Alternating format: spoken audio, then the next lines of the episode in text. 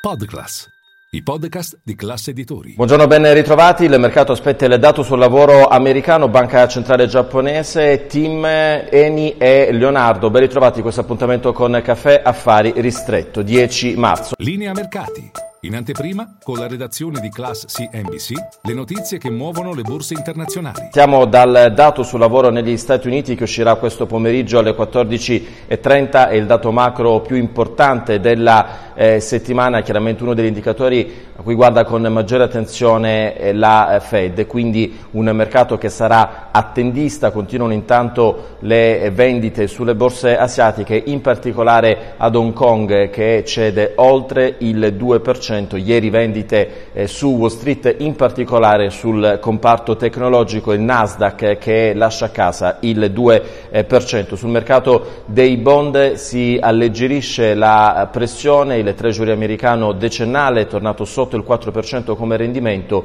il T-bond a due anni sotto il 5%.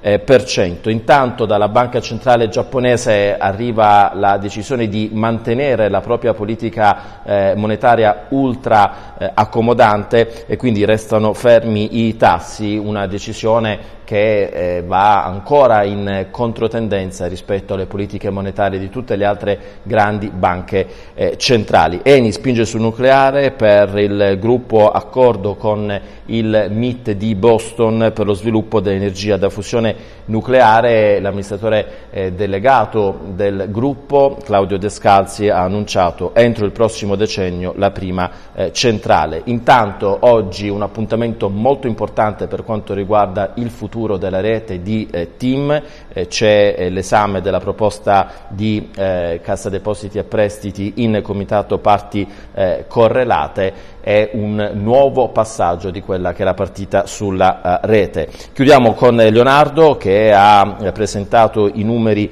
del 2022, sono numeri molto positivi per quanto riguarda gli utili e in particolare la voce degli ordini. Qui c'è un più 20%, chiaramente è una delle voci più importanti per società come Leonardo, dal AD Alessandro eh, Profumo, delle dichiarazioni chiaramente di soddisfazione, superati gli obiettivi, siamo pronti a cogliere nuove opportunità. Vi aspetto a Caffè Affari.